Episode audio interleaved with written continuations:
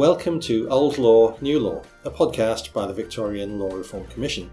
I'm Nick Gadd, and today we're talking about inclusive juries.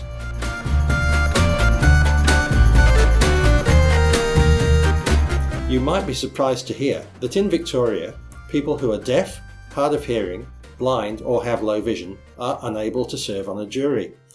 The law doesn't specifically ban them from doing so, but in practice there are barriers that make it impossible. The VLRC has just published a report, which was tabled in Parliament a few weeks ago, titled Inclusive Juries Access for People Who Are Deaf, Hard of Hearing, Blind, or Have Low Vision. I'm here with Emma Cashen, the team leader of the Inclusive Juries project, and Phoebe Lindner, a senior policy and research officer at the VLRC. Phoebe, your report says that there are two main barriers that effectively prevent people from serving. What are those barriers? Firstly, because there's no obligation under the Juries Act to require the courts or the jury's commissioner to provide reasonable adjustments, people with these types of disabilities often ask to be excused Secondly, an old common law rule called the 13th person rule aims to maintain confidentiality. So this prevents Auslan interpreters or support persons from entering the jury room. And it's called the 13th person rule because you normally have 12 people on the jury. Yeah, that's right. Yeah. And I think facing those barriers, people seek to be excused early or they're deemed ineligible to serve by the juries of Victoria or the courts. So, that first barrier, when we're talking about adjustments, Emma, what kind of things do we mean? So they might be things like uh, having an Auslan interpreter during the impanelment process and in the jury deliberation room, maybe an iPad with software that converts text to speech, printing out documents in larger font. It could be taking your guide dog into court. Uh, courts generally have hearing loops where sound is amplified directly into a hearing aid. It could be using a magnifier. Some magnifiers now are electronic magnifiers. Perhaps using a stenographer that puts captions on audio or even something simple like getting assistance in and out of the courtroom. So there are lots of things that actually could assist people, but the law doesn't require courts to to actually supply them. Yeah, that's right. So this was a community law reform project, which means it's a project the VLRC chose for itself, as opposed to one that the Attorney General asked the VLRC to do. So Emma, why was this reform necessary? Well, we initiated this report in response to ongoing advocacy for change from disability advocacy organisations in Australia and overseas. There'd been quite a large campaign for change, and we felt that the law was um, out of touch with community expectations, laws, and policies about non discrimination and inclusion of people with disability in public life. So, as a community now, we're all really familiar with the tools that assist people who are deaf, hard of hearing, blind, or with low vision to participate in public life, especially post COVID. We're used to seeing Auslan interpreters on the news. I saw there was a very cool American Sign Language interpreter at a Rihanna concert. Emma Wiggle does Auslan Sign Language in her videos often. We're used to seeing it on the news, uh, bushfire briefings. We're also all using captions and listening to podcasts and books. We're making greater use of captions on our TV shows, even, you know, if we don't need them. And we're using more technology in our working lives. People with disabilities have been using various assistive technologies for a long time, and we're all, as a community, playing catch up. And I think the logistical barriers to jury service for people with disabilities are falling away and will continue to do so with rapid changes in technology. Yeah, so why shouldn't the courts catch up? Exactly. Yeah. And, I, and I also think principles of inclusion are a feature of our modern laws. So Victoria has an Equal Opportunity Act, we have a Disability Act, we have a Charter of Human Rights and Responsibilities. And jury duty is an important civic duty associated with active citizenship, so it should include people who are deaf, hard of hearing, blind, or with low vision. And there's also the question of uh, representativeness, isn't there? Can you say a bit about that? Yeah, reform supports the key purpose of the Juries Act, which is to make our juries more representative of the community. So, jurors are randomly chosen from the electoral roll, they're not chosen by judges and lawyers. And the key aim there is to prevent bias and ensure that jurors bring different views and experiences when they deliberate. Now, those different views and experiences should include the views and experiences of people who are deaf, hard of hearing, blind, or with low vision. And the report also notes that there has been some studies overseas that show that diverse juries strengthen decision making. So not only are more views brought to the deliberation process, but the whole group itself takes more care to examine, to think critically about the evidence, and to reach their decision. And as I understand it, there have been Australians who want to serve on juries who have taken cases to the United Nations. Yeah, that's right. And certainly we heard during our um, consultation process that people who are deaf, hard of hearing, blind, or with low vision want the opportunity to serve and to bring their perspectives to jury deliberation. They want the opportunity to discuss with an official what adjustments they might need and what they can and can't do. And a number of people who are deaf who've been called up for jury service and were told they couldn't serve with an Auslan interpreter took their cases to the United Nations. So, Australia has signed up to the United Nations Convention on the Rights of Persons with Disabilities, and that uh, convention has as its core principle that uh, the full and effective participation and inclusion in society of people with disabilities. Now, the United Nations decided that Australia should change its laws and practices to ensure that people can serve with reasonable adjustments. Now, Australia hasn't been doing that, and the United Nations was saying that Australia needs to change its law to enable that to happen. During your research, uh, Phoebe, and the report, Inclusive Juries, goes into this in detail, you found that there are places in the world where people who are deaf, hard of hearing, blind, and have low vision have been serving on juries for quite some time, haven't they? Yes, absolutely, Nick. In the US, for example, deaf and blind people have been serving for over 30 years. In our report, we refer to the experience of blind jurors in the US. England saw its first deaf juror serve in last year in mid 2022 with the assistance of a British Sign Language interpreter. And in fact, that deaf juror was chosen by the other members of the jury to act as a jury foreperson, so they were the spokesperson responsible for announcing the verdict. We've also heard stories of blind and deaf jurors serving in New Zealand, amongst other places all over the world. So Victoria is really behind. So, how did you go about doing the re- research and consultations for this inquiry, and who did you consult with? So we undertook consultations with 29 organisations. They included advocacy organisations who represented people who were deaf, hard of hearing, blind, and with low vision. We talked to the courts and the juries commissioner. We talked to legal practitioners and other stakeholders who have an interest in this topic. Professor Emeritus Ron McCallum, AO, was appointed as a special advisor for this report.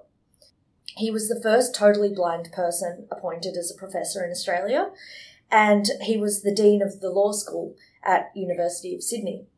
He also served as the chair on the United Nations Committee on the Rights of Persons with Disabilities, so his perspective was really valuable to this report. Yes, and we interviewed Ron for uh, another episode of this podcast, which uh, listeners will be able to find on our website.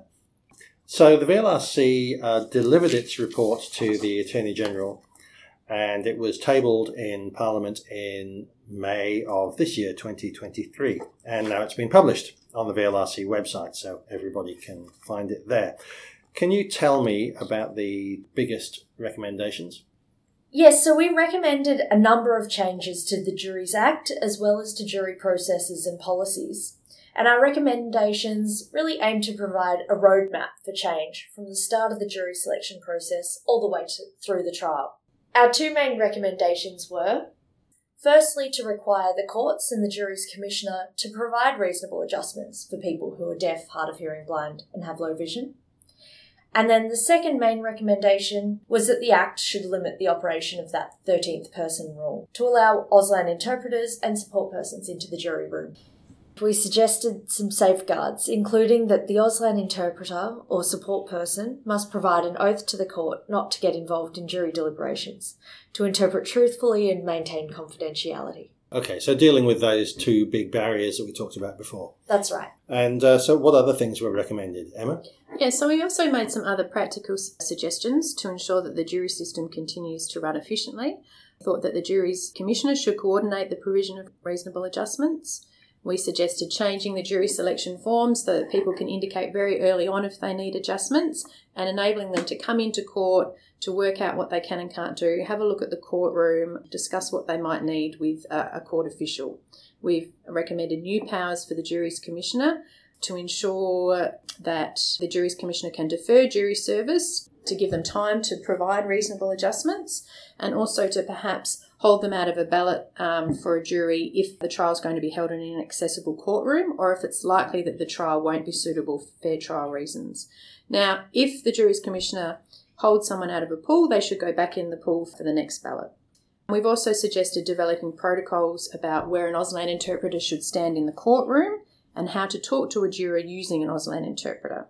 So we'd be expecting Auslan interpreters to work with jurors and go into the jury room. Are there already any Auslan interpreters working in courts? Yeah, Auslan interpreters are already working in the court system. The court has an obligation to provide Auslan interpreters for parties and witnesses. So this role is an extension of that role. But because it's behind closed doors, we are recommending some additional training for Auslan interpreters and we are suggesting that they sign up to standards of conduct. Auslan is a highly skilled profession that's tightly regulated by um. Interpreters are already bound by a code of ethics and they have to up- undertake regular professional development training. So, we are suggesting that they don't need to jump through lots of hoops in order to do this work, but there will be a little bit of extra training in order to do this role. So, in your report, you talk about cultural change and the courts. Do you think that because people in the legal profession may not have had much experience of working with people who are deaf, hard of hearing, blind, or have low vision, that it may take some time for the courts to adapt? Yeah, it may. And to ensure the success of reforms and ensure that change happens smoothly, the Commission is recommending a number of educational reforms and some procedural preparation the legal profession, as you identify, might not have a lot of day to day interaction with people with disabilities and they might not understand what adjustments are out there, they might not understand how they work. So, we have recommended disability awareness training for lawyers, the courts, and juries commission staff to familiarise themselves with how those adjustments work and interacting with people with disabilities on a daily basis. Certainly, when we started this report, I didn't have a lot of experience organising Auslan interpreters. I can now do that. It's a seamless process, but I think that cultural change is important, and that's why we've targeted that in some of our recommendations as well. And what about the practical aspects of all this? What actually happens in the courtroom? Will there be guidelines to help people with that? Yes, so the Commission also suggested that the courts and juries Victoria should develop internal protocols to guide staff on the implementation of those laws. And there is a good guide um, overseas in England and Wales with their recent reforms. So things like we talked about earlier, where a British where a British sign language interpreter should stand in the courtroom, how to talk to a person using a British Sign Language interpreter, and visiting court ahead of time to work out how accessible the courtroom is. And other things like putting printed copies of the juror oath in the jury box, how to configure the courtroom and the jury room accessibly, and also for a potential juror to expect that a judge will make a determination about whether they can serve with reasonable adjustments. So, those sorts of procedural uh, protocols are a good model for Victoria. And I think there have also been some mock trials in Australia, haven't there? Yeah, there's some academics that did some mock trials in um, New South Wales. And I think at the conclusion of that trial, that trial involved some uh, deaf juror and some Auslan interpreters. And the conclusion of that trial, the judge said it ran no differently to any uh, other trial that he'd been involved in. Now, one issue that came up in your consultations was with lawyers who raised the very important question of the fair trial. How might these changes impact on the, uh, the fair trial? And what does the VLRC say should be done if that happens? Yeah, so responses to our consultation paper were overwhelmingly supportive of reform, but it was important that lawyers in particular noted that reform should not happen at the expense of the accused's right to a fair trial and the efficiency of the jury process. Now, we think both of those issues can be addressed with safeguards. Now, the right to a fair trial is the right to be heard by a competent and impartial tribunal, and for jury service, jurors must be able to perceive evidence, comprehend it, and follow court proceedings and deliberate with their fellow jurors. And in any trial, it's the job of the trial judge to, to make sure that the fair trial is being secured for the accused. So, in many situations with reasonable adjustments, a person should be able to perform jury duty, but in some rare situations, even with adjustments, it might not be possible for them to do so for fair trial reasons. Um, so, what if, for example, you had a case where uh, visual evidence or audio evidence was absolutely central to the trial? Yeah, look, in that situation, it might, because a person couldn't hear or see evidence, they might not be able to be a juror because they might not be able to do what is asked of them in that particular trial. Now, that question we think should be determined by a judge, as it is in the ACT. And if a judge decides that it's not possible for a person to serve on a particular trial, we recommend that the person is returned to the jury pool to potentially serve on another trial. But presumably, you don't often get those kind of trials where all the evidence, the really critical evidence, is just one piece of audio or one visual thing. No, I think that would be unlikely, um, but it may happen. Often in a trial, there might be other evidence that goes to identity, and, and so that particular evidence isn't central to the case. But certainly in some situations, this issue may arise. And we've also recommended other fair trial safeguards, including training and obligations and responsibilities for Auslan interpreters and support persons who assist in that jury deliberation process. And we are confident that with those safeguards, people who are deaf, hard of hearing, blind, or with low vision can serve and the right to the uh, fair trial can be upheld. So, given that we, we have all these uh, supports and adjustments that are available to help people now, and given that it's been happening overseas for quite some time, why has this reform taken so long? I think the short answer is that it probably hasn't been a priority, uh, and we certainly hope it becomes one. And I think the long answer has a little bit to do with the institution of the jury itself. It's always played catch up to community standards and has been a bit insulated from the other changes to the courts in, that are occurring in our laws. It's been a very slow road to the modern jury system that we know today. So, for example, since juries were first uh, adopted in Australia, who can be a juror has largely been a white man who owned property. The property ownership requirement was only removed in 1956 Women had to wait till 1977 to participate on an equal basis with men. Other research suggests that First Nations people had to wait to obtain the right to vote, and then until voting was compulsory to be drawn from the electoral roll for jury duty. So, if you look at that history, it's not a surprise that law and practice is again out of touch with community expectations. But it's now 2023, and the Commission believes that these reforms are overdue, and we hope it becomes a priority. The VLRC is recommending some changes to the way courts work, and there are going to be some costs involved in this. And on this topic, there was an, an, interesting judgment in the Australian Capital Territory recently. Phoebe, can you explain what has just happened in the ACT? So, the only place in Australia where people have the right to serve as jurors with reasonable adjustments is in the ACT. Incredibly serendipitously, on the same day as our inclusive juries report was tabled in Parliament in Victoria, the Chief Justice of the ACT Supreme Court passed down a ruling in which she directed that an Auslan interpreter should be provided to support a deaf juror in the empanelment process and, if selected, to serve on the jury. So Justice McCallum was satisfied that the person could effectively serve as a juror with the support of Auslan interpreters and in that decision, she had regard for the costs that might be involved. So she looked at what the Auslan interpreter fees might be and said that she was satisfied that that wasn't a disproportionate cost in the context of ongoing operational expenses of the court. I think the other point to make is that we're not expecting a large number of trials to be impacted mm-hmm. and that those accessibility changes will benefit all court users. And we think those benefits at the end of the day outweigh the costs. And I think there was a recent case in Ireland, wasn't there, where there was a, a deaf person served on the jury and the judge made a comment that it was better for everybody. Can you explain about that? Yes, so in that case, the judge asked the jurors to make sure they didn't talk over each other for the sake of the interpreter. But actually, she observed that that was beneficial for all of the jurors and everyone in the court so the VLRC's report, Inclusive Juries, has been tabled in Parliament and published. So what happens next, Emma? So it's now up to government to decide whether to implement our recommendations and how to do this. The Commission doesn't play a further role after we've delivered our report. We do, as an organisation, have a good track record of our recommendations being implemented, but it can take some time. So we are really hoping to see change in the future to make our juries more representative and we think that reform will be of great benefit to people who are deaf, hard of hearing, blind, or with low vision, and to the justice system generally.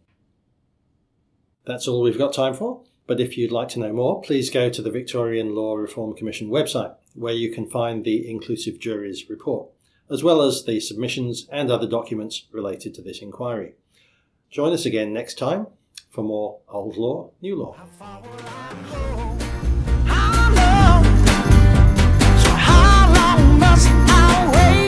far will I go?